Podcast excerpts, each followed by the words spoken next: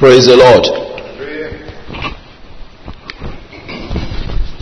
In session one, we um, started our discussion with Noah's Ark. The title of this uh, seminar is um, Ark of the Covenant. And that was what we started with. Noah's Ark. Let me just go back to the first slide.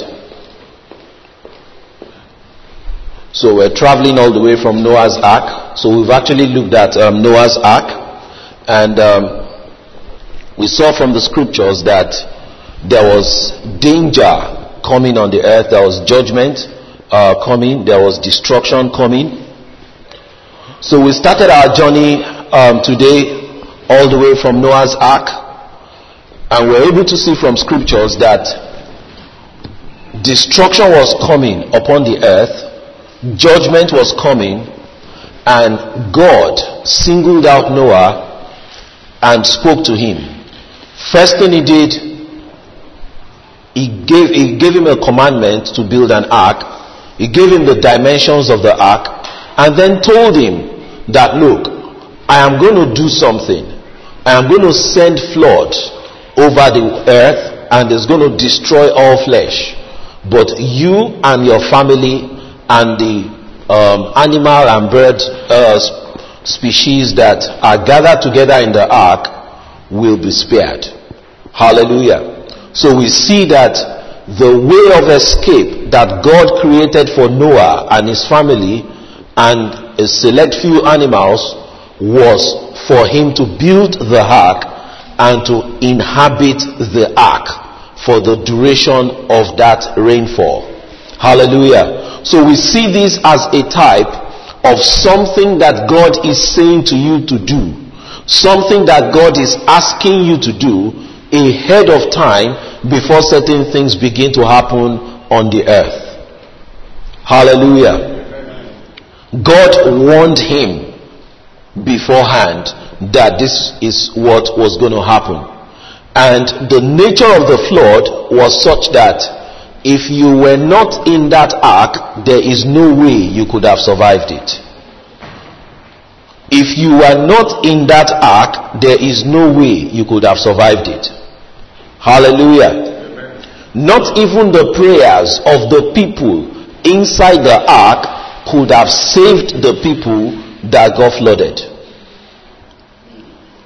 So just to show you that it matters where you are. Are you in the ark of God or you are somewhere else? Hallelujah. So it meant that even when the rain began and the people that God spoke to and obeyed the voice of God had gone into the ark, when the rain started, if the people who did not obey the voice of God now began to look for prayers, it was probably too late.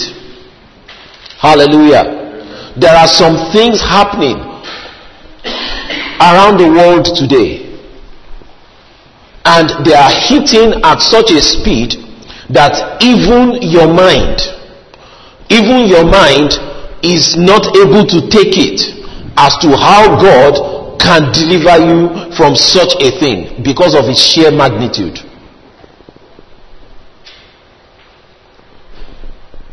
What people thought could never happen 10 years ago is now beginning to happen. Areas people thought that devastation could never reach five years ago, devastation is beginning to reach those areas. There are certain safe places that people had categorized and said, ah, you know, if you do this career, if you do that one, nothing can touch you there. Everybody is now getting touched. Everybody. They say, oh no, uh, yeah, you are solid. Once, I mean, you are safe. Once you go into that particular area, there is no such area again.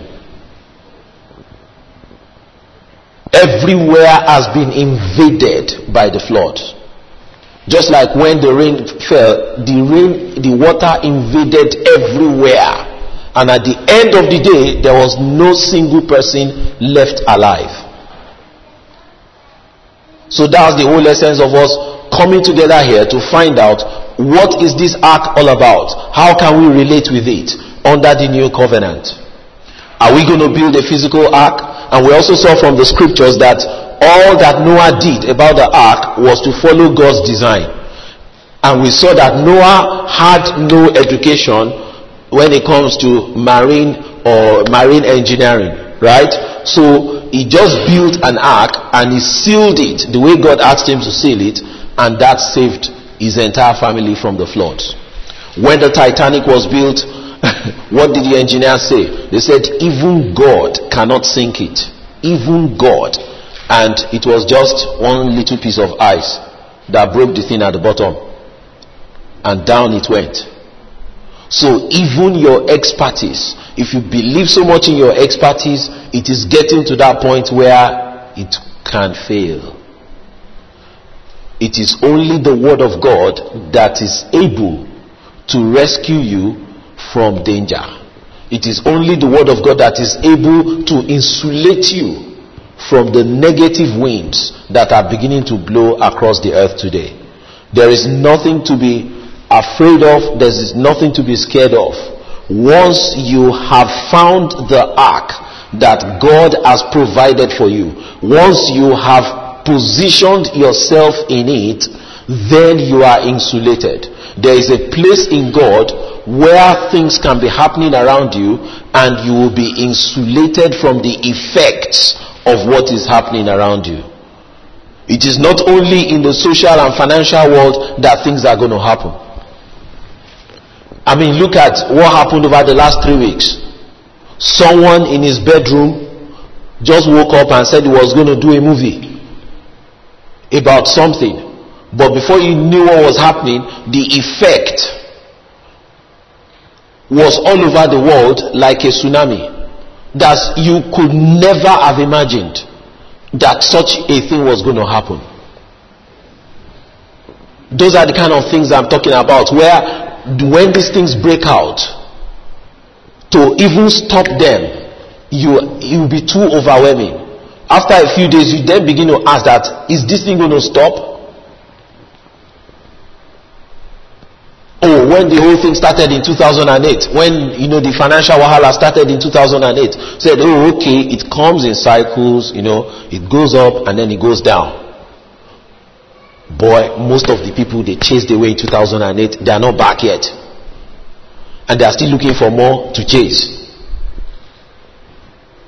Do you understand? So you begin to ask yourself, when is this going to stop? But God has provided a way of insulation.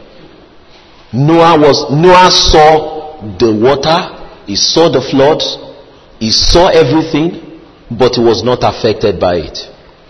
And I tell you, it wasn't a small matter. I'll tell you why it wasn't a small matter. They dared not step out of the ark until they sent birds to go and find out whether there was dry land. Just to show you how scary it looked. Hallelujah. I remember some years ago when, you know, in Lagos, um, one night, you know, I was with my wife and we are not married then. I went to visit her where she was staying and she was seeing me off and we got to the car and this guy just turned up. He was drunk and he just came and said I should give him money. Say, I don't have any money to give you. Say, no, you know that I'm not joking. I could smell the alcohol. I know the smell of alcohol. The guy just brought out a, a pistol. Very, I, I recognized it. I knew what it was. Hallelujah. And it was point blank at this level, like this. And just pointed it at me. Hallelujah. Now, it was unexpected. So any human being will be shocked. I was shocked. Any human being will be shocked. But when I saw it, it was just like the reaction that just came was just like pressing a computer. Because if you wake me now and, and ask me to repeat the story, I probably and say, now how would you have acted? Maybe I would have begged the guy or something, but but I just looked at the guy and I just said, in the name of Jesus. Put that gun now. And the guy looked at. I said, now, now, now, in the name of Jesus. And the guy said, ah. Said it in my language. Chef me that did you put something on your mouth? And then he put it back. It was when I got home that the reality of what happened dawned on me. Till today, I'm still battling in my head. Was that really a gun? but I knew I saw that gun. Do you understand? Yes, I overcame. But boy, it looks scary. Do you understand what I'm trying to say to you? Is that if you ask me what went on in your mind, boy, I was shocked like anyone else would have been shocked. I was scared like anyone else would have been scared. But I had a reaction from my spirit, and that was what saved the day. So you will see things that will almost make you fear. When that man who wanted his daughter healed came to Jesus, I think Jairus also said, All right, come. So Jesus was following him. But guess what? They brought the news and said, trouble not the master any further. She is now dead. So when they brought that news that she is now dead, guess what? You know, at that point, the man would just think inside his heart that there's no point again. But Jesus turned to him and said, Fear not, only believe. So his salvation was what he believed in. And Jesus made sure that that was protected. Jesus did not say, let's rush down there before it's too late. Jesus said, fear not, only believe. And then they kept moving. So this ark we're talking about has a lot to do with your belief system. Your belief system is your ark. Once you, your heart is set and rooted in the word of God, that is your ark. That is your protection. Hallelujah. And then we look at baby Moses' ark. When Moses was born, was put in an ark and drifted along the water. And we saw that he was picked intact by Pharaoh's daughter. Now, that tells us something. This was a baby who could never have been able to react to an alligator attack. This was a baby who could never have been able to react to a snake attack inside that water. But yet it was safe. So it means that your strength and who you are in the world or in the flesh does not matter. What matters is the insulation that God has provided for you. That is what matters the most. Hallelujah. People, people with strength will fail. People with strength will see what is coming and they will run. But your installation in God, where you have been placed in God, is what will preserve you and protect you and provide escape from the flood that is coming. And then we looked at Joseph's coffin, which also comes from another Hebrew word that is closely related with the ark. And in Joseph's coffin, we saw that it was put away. It was kept away after he died because he said, Look, don't bury me in this country. That just whenever you are leaving this country, make sure you take my bones along. So they kept him inside that coffin. So which uh, gives us an impression of preservation. So he was being preserved inside that coffin until a time when the Israelites will leave the land of Egypt and go away towards the promised land. Now we want to look at the Ark of the Covenant and where did it all start? It all started from Exodus chapter 25 and that is where we're going to be dwelling on uh, for session 2 and session 3. Let's go to Exodus chapter 25 verse 10. And now you can see again that something was constructed. A commandment was given by God. He says, and, and they shall make an arm of ark of shittim wood. Two cubits and a half shall be the length thereof, and a cubit and a half the breadth thereof, and a cubit and a half the height thereof. And thou shalt overlay it with pure gold. Within and without shalt thou overlay it, and shall make upon it a crown of gold round about. Now, I won't go into the rest of the descriptions, but let's see something here. That ark was to be made out of wood. And if you look at it again, if it was just made out of wood and dropped inside water, water can get into the contents, isn't it? But what did God ask them to do?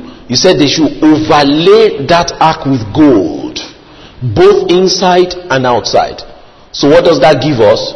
It gives us insulation. It means that whatever you put in the ark was protected from the external environment. So we see here that God has something about preserving things, about keeping things. He preserved Noah. He kept Noah. He preserved Moses. He kept Moses. How? Through the concept of an ark. Now again, we have this ark being built, overlaid with gold inside and outside. And what is this designed for? To protect you and to preserve you. Hallelujah. Many times you look around today and you wonder, how are you going to be preserved? How are you going to be protected? How is your family going to be preserved? How is your family going to be protected? protected? But God is in the business of preservation. Now, there is no woman that is going to be happy in a house that doesn't have a fridge. You understand? If you are, if I drop a woman in an empty house, she will buy her fridge before she buys the TV. The man will buy the TV because of Man U and Arsenal before he buys the fridge. But the woman will buy the fridge before she buys the TV. Why? Because a woman loves preservation. Hallelujah. When you get to and say, What's there to eat? You have four options, and they are not coming straight from the cooker. They are coming straight from the fridge or from the freezer. Why? The wonders of preservation. It is something just about women to preserve. They love preserving things. Hallelujah. And the equipment being used in preservation, they also have faith, some faith in it. And I'll tell you how. A woman can cook enough to eat for seven days and keep it in a way, keep everything away in a freezer and travel away for two weeks and be back without any feeling of doubt that that food has gotten spoiled. You understand? That is preservation. Hallelujah. It's just something about life. Even if you look at this society, you see preservation. They try to preserve their relics. They try to preserve their old buildings. They try to preserve things that are old and make it still look attractive and usable. Hallelujah. And that is what we're talking about here. Preservation. I remember many years ago I wanted to leave Lagos, and I knew that I'd I'd been there spiritually for my parents, you know, as in supported them spiritually. My dad had a stroke in 19, as far back as, was it 1994? How many years ago now? 18. Is that 18 years ago? Yeah, 18 years ago. And I was told that it was a bad stroke. He's not going to, you know, not much is going to happen in terms of survival. He could not sign his signature anymore.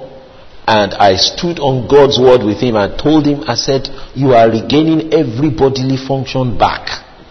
He was able to sign his signature. He, in fact, he even still drove till last year. Does he drives his car. The last time I went to Lagos, I said, ah, Where's the driver? I said, uh, No, I'm driving to church myself. Do you understand? Now, when I was about to leave, I was now a bit concerned that, oh, if something happens, who will be there to react in faith with them. And God told me, He said, Look, you don't have to be there. As long as I am there, I will watch over them. Just go. That in fact, your being there is not as important as me being there. So you can go. Hallelujah. One day, my mom came in 2007 and then she took some teachings away and then she came in 2000 and, and no, she came in 2009 and said, Oh, shall I have a testimony for you? I said, What's the testimony? He said, uh, He said, Both myself and your dad, he said, um, we were listening to these, your teachings where, you know, you say what you want. He said, And for one year, we have been saying it, we are not going to the hospital. Say, we have not been there for a whole year. Do you understand? So I said, Oh, I wasn't there. It's true. I didn't need to be there for God to do what He will do. Hallelujah. Our God is an expert in preservation. You are looking at your children today. You are wondering, how will they be preserved? God is going to keep them. Hallelujah. The same way you trust your fridge to keep, God will keep. Hallelujah. He will keep. You are wondering today, with all the winds blowing, how are you going to survive in your business, in your career? How are your children going to grow up with their heads straight in this world of crookedness? God will keep. Hallelujah. You open the news today, things that didn't used to happen on our streets are now beginning to happen on our streets. God will keep. Hallelujah. This, uh, they said a 150 year old vanished with a teacher and you know it's, it's a parent's nightmare that you just see it and you just uh, God will keep.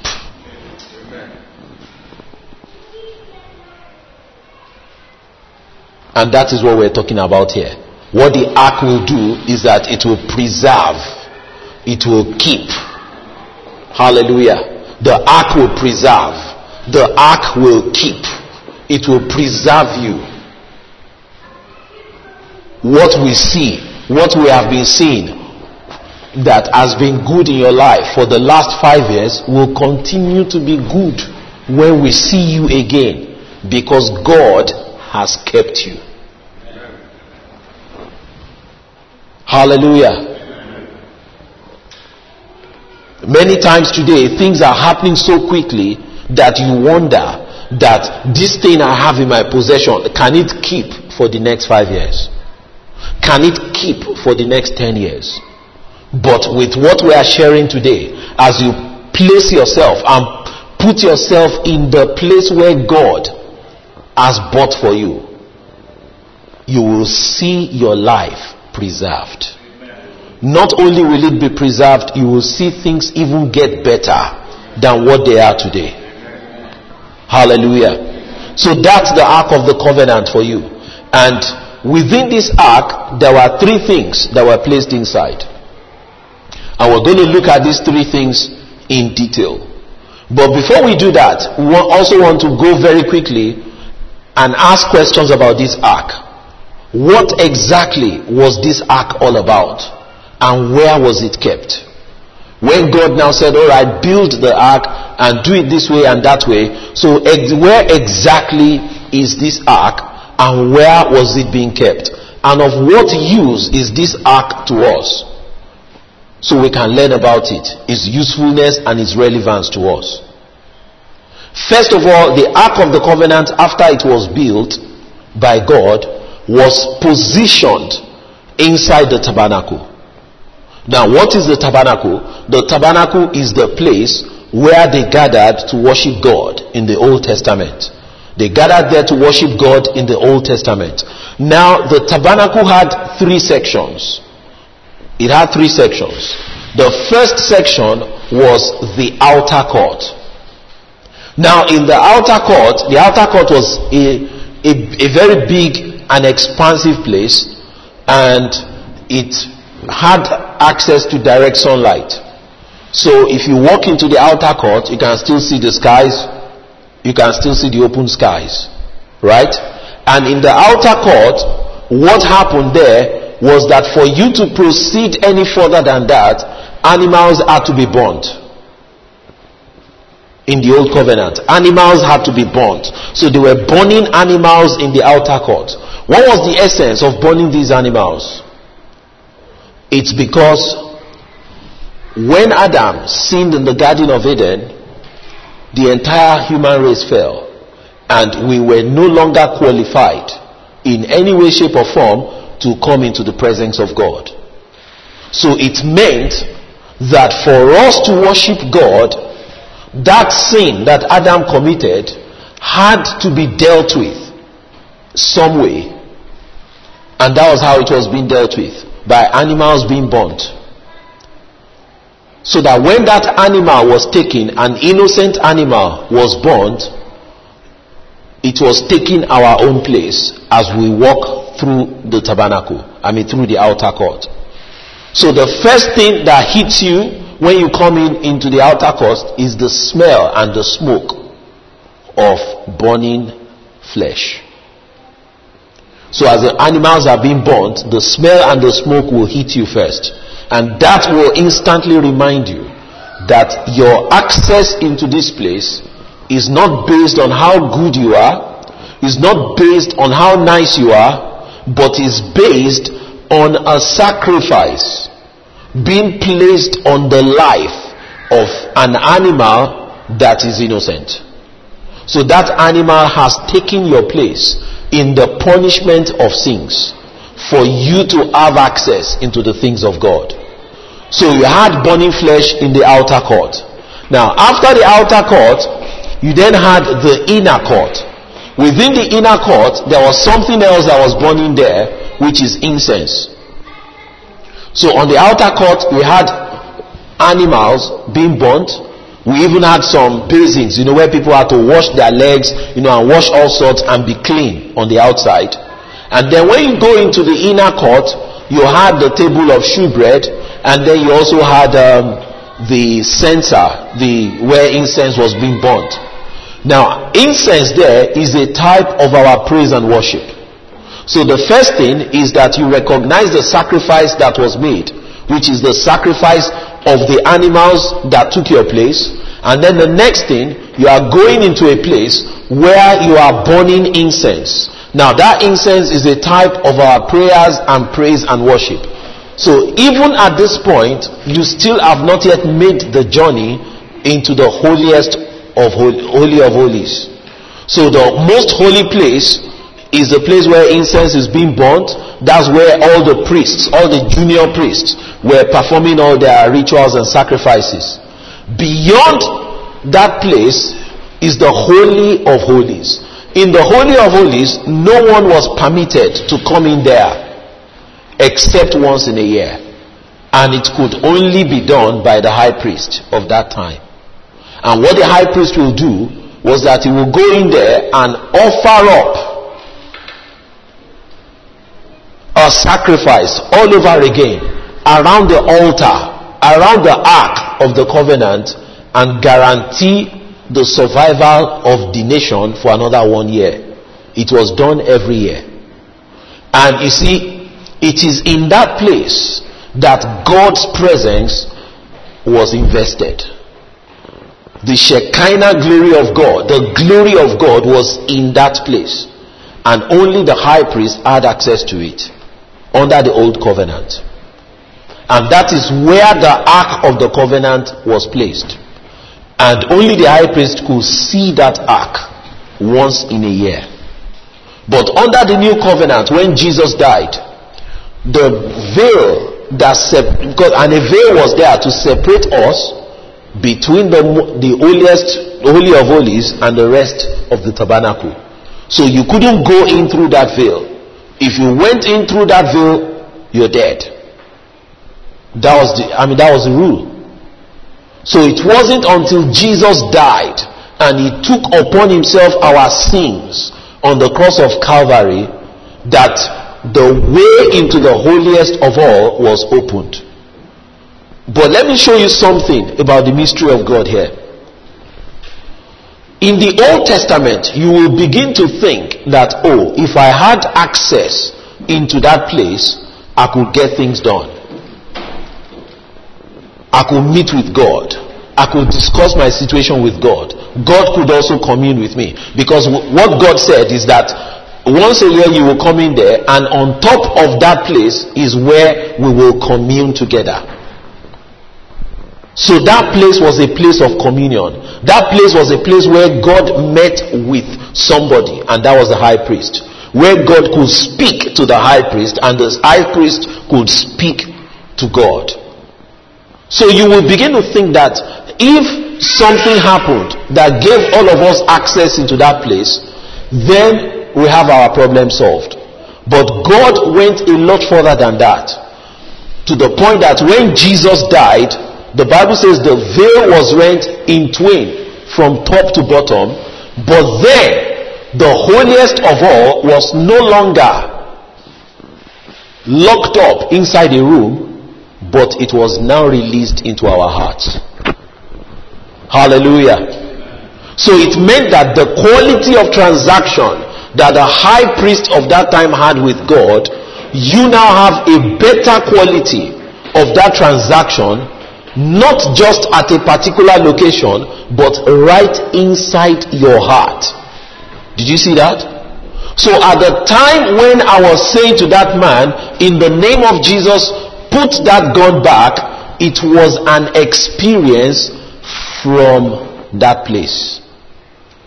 That is the place where you can see danger and be more aware of the reality of God that is on the inside of you.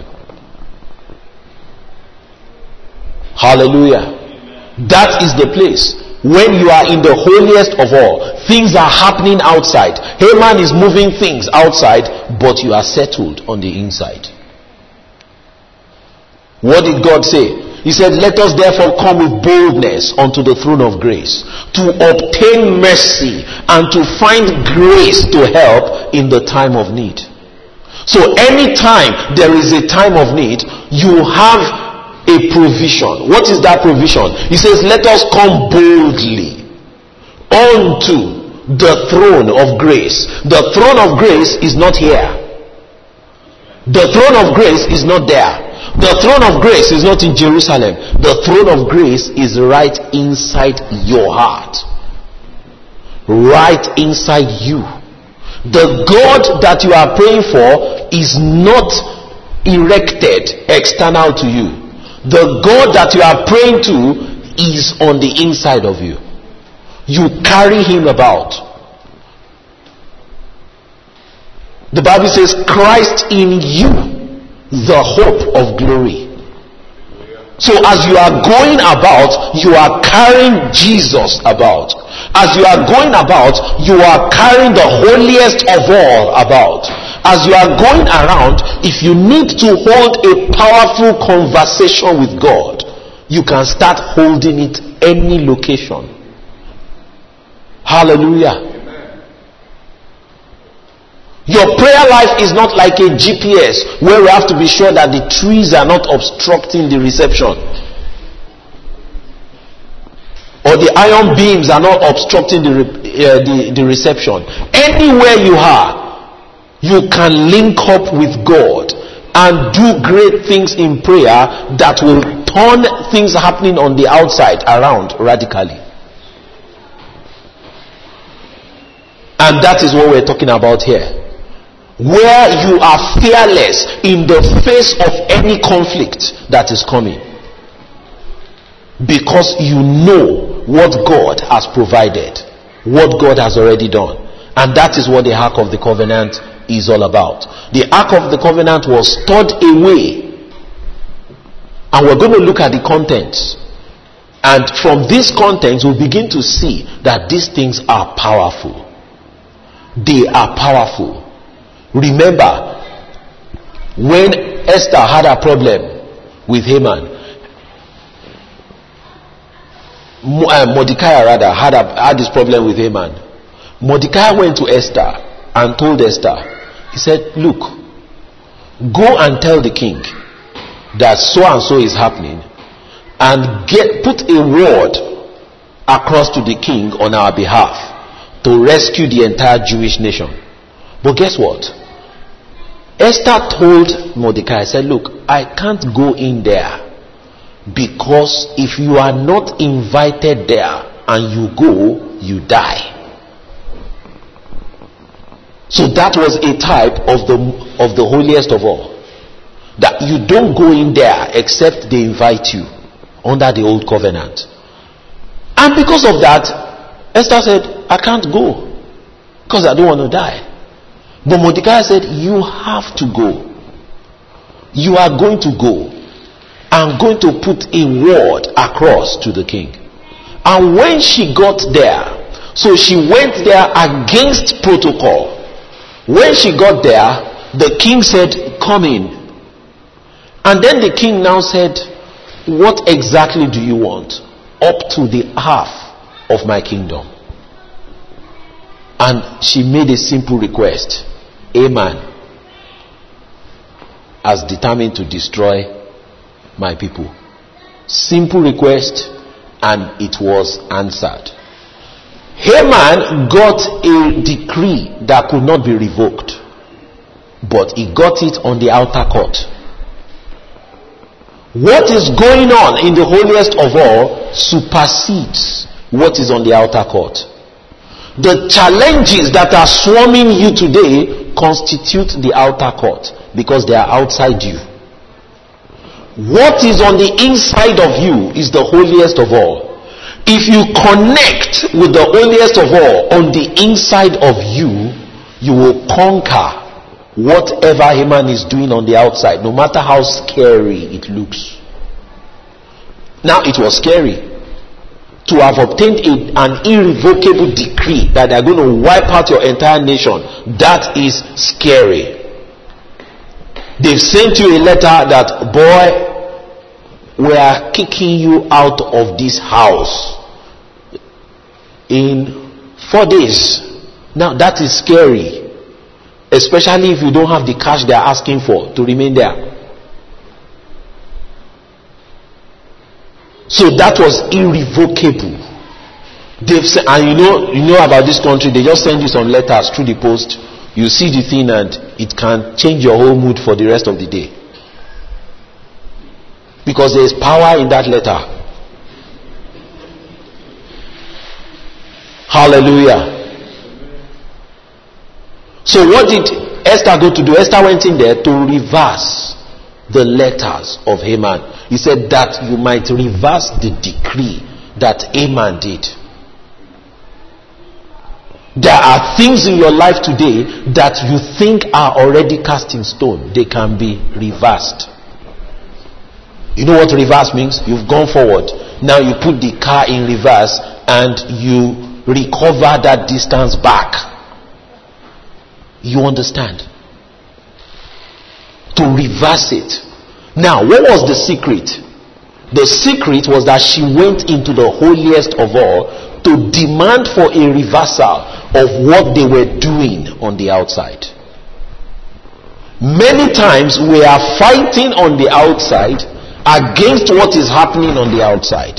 Instead of us retreating into the holiest of all to go and demand a reversal of what is happening on the outside. Now, it is on getting into the holiest of all, you need to know how to behave there. You need to know what those things mean there. You need to know how to relate with those things to get the result that you want. And that is the reason why we're studying the contents of the Ark of the Covenant. The Ark of the Covenant was placed inside that restricted area. But under the new covenant, the veil was rent from top to bottom in twain, and we now have access unrestricted access to everything about God. Anything in your life can change. You can change it. Let me tell you something. Everything that you are unhappy about today is on the outer court. The inner court can change it. If if um, Esther could get a reversal of Haman's letter, you can get a reversal of every situation that is negative. Hallelujah. And that was where they kept the Ark of the Covenant. The Ark of the Covenant was so powerful that any time the Israelites wanted to fight a battle, they would bring it out and then they will match with it. There was a particular occasion when they brought it out. The Philistines were hearing some noise. And just by the fact that they knew that the Israelites had brought out the ark, they had already given up. Do you understand?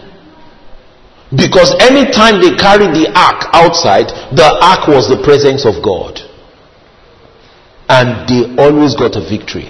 The only time they didn't get a victory was when they were not living right. In the days of um, Eli. Other times they brought out the ark, there was complete victory. Even when the Philistines stole the ark away, the ark caused problems. And they quickly relinquished it and gave it back to the Israelites. The Israelites got the ark back again. They kept it in the house of Obededom. Obededom just grew blessed. Because the ark is powerful. The ark was where God's presence was stored. Hallelujah. But we don't need to look for that physical ark anymore. The ark is now on the inside of us. Hallelujah. So when you are going out to that battle, you are actually carrying God along with you. You didn't leave God at home when you left home. You took him along because he lives on the inside of you. Hallelujah. That is how powerful the ark is. Whenever the enemy heard that the ark was accompanying those people, they just froze. But forget it. That their God is too powerful for us. But now in our generation, we're not even conscious of this presence and what it brings. It is the very presence of God. Hallelujah. We're going to look at the first content of the ark. And um, before we uh, actually, because of our time, we'll just look at we'll look at the three contents of the ark, what they are, and then we'll come back to analyze those three contents. Hallelujah. Let's turn our Bibles to Hebrews chapter 9. Hebrews chapter 9. Hebrews chapter 9. And this is not a collective belief, it is an individual belief. Somebody sitting beside you may have it and you may not have it. It is individual, it's not a church belief system. It is a personal belief system. The ark of God is not sitting inside a building. The ark of God is sitting inside people. Hallelujah. Hebrews chapter 9, I'll read from verse 1. He says, Then verily the first covenant had also ordinances of divine service and a worldly sanctuary. That's the old covenant. For there was a tabernacle made the first wearing was a candlestick and the table and the shewbread, which is called the sanctuary. And after the second veil, the tabernacle, which is called the holiest of all, which had the golden censer. That holiest of all is the restricted place. It had a golden censer and the ark of the covenant overlaid round about with gold. Wherein, so inside that ark, the Bible says, was the golden pot that had manna. So you see, that was the first content. The golden pot that had manna. The second content, the tables, the Aaron's rod that budded, and the tables of the covenant. So you see that the Ark of the Covenant had three contents. The tables of the covenant, the golden pot that had manna, and Aaron's rod that budded.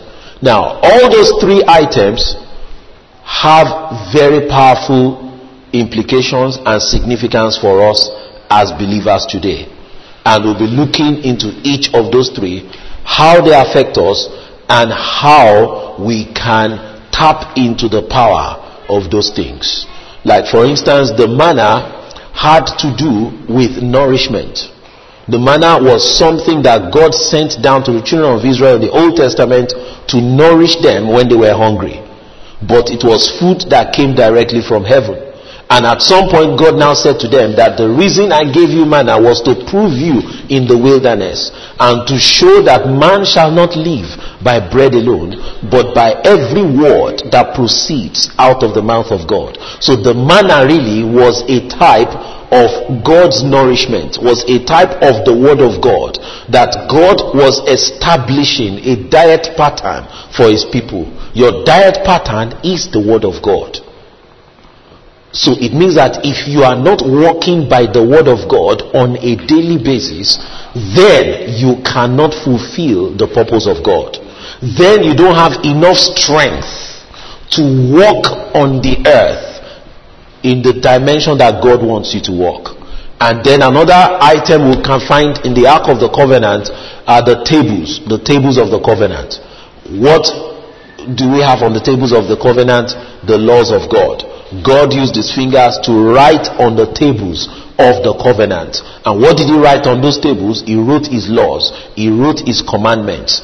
And you see, under the new covenant today, those tables are not the real deal. The real deal uh, is your heart. The Bible says that he now writes on the fleshly tables of your heart. So it means that the laws of God are not to be stored externally, but they are inscribed on your heart by God. You see, Bible says that my tongue is the pen of the ready writer. So when you are speaking the word of God, the Holy Spirit is inscribing those laws, those words upon your heart.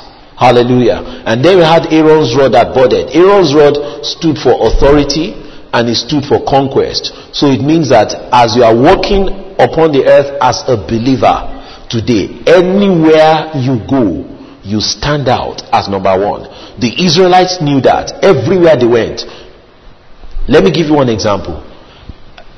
In the 20th century, when the Israelites were, okay, I call them, okay, they were now called Israelis. When the Israelis were in America, a lot of them went to America because right from the time that Jesus died, they always got kicked about from country to country. So a whole big bunch of them arrived in America at the turn of the 20th century. And because there was a reputation that went with them, that anywhere they went, they invaded the top of the society. So what Americans did was that they passed a law and restricted the number of Jews that could be admitted into medical school and into law school. It was coded in the laws of New York. Guess what? Less than 40 years later, the majority of lawyers and doctors were the Jews. Do you understand? That is Aaron's rod that budded. It means that it doesn't matter what you look like. Wherever we drop you, you are number one. Because of your identity in God. Wherever we drop you, you are number one. I mean, I was just talking to myself. You know, you know when, you know all these um, uh, racial discrimination thing that flies around. You know, at times when you see some of these things are happening, they begin to, you know, they, they almost begin to get to you that what's going on here. And I was just saying to myself, I was, say, I was saying it to myself. I said, do you know one thing? That black people, we have different classes or categories, let me say, or sections of black people, and they have different problems that they are facing. There is a set of black people that were taken away from Africa and taken, you know, to the US or all those kind of places, and they got involved in slavery. Now, of course, they say slavery is over, but you see, from generation to generation, the effect of what happened then is still showing itself up in the lives of the people. Then there was another set of black people that then came over to UK to come and work certain jobs. They didn't come as slaves, but they came in those days to come and drive the trains and to come and look after the hospitals. They came from the Caribbean. Right? Now, what they did here was that before they came, they quickly installed a bar that no matter how you do, no matter how you kick and jump, you can't go beyond a certain level. No, just like a frog, just keep you inside a pot. So you jump and kick, you can't fly be, be, be you know, above the handle of that pot. And I now said there is a third category of black people who grew up in their own continent and never had a concept that there was anybody else you get that should be better than them. You know in that sense that okay you didn't grow up being told that that person is your master. Or you didn't grow up being told that look that person you can't get to where he is. So i said there are three classes of those people and whatever we are saying has to you know, like you, you, you have to know who you are talking to, what they have been through, and exactly what they need to hear. It was then I then said to myself that no wonder that anytime I see some things and I see other black people walk past it, I react because when I was growing up, I wasn't told that there was anybody better than me. My parents didn't tell me. Do you understand? And my society also did not tell me that there was anybody better than me. So when I see something that is the best, I want to be there and I want it. But beyond that, as a child of God, because of that anointing of Aaron's rod that budded, wherever you are, you have a right to aim for the top and nobody can stop you. Now, you know what they wanted to do a few years ago in America? The black people now said, we want a law in America that will establish a quota for us in medical school and in law school that no matter what you do, if they say it's 20%, even if the black people don't know anything, you just have to shove them there to make up the 20%. The Jew said, Mba, no that the other time they made the law against us that we shouldn't be plenty enough to be there. So now, what you guys need, and you know everything that blacks have done, just sorry for the digression, everything that blacks have done in America was backed by the Jews.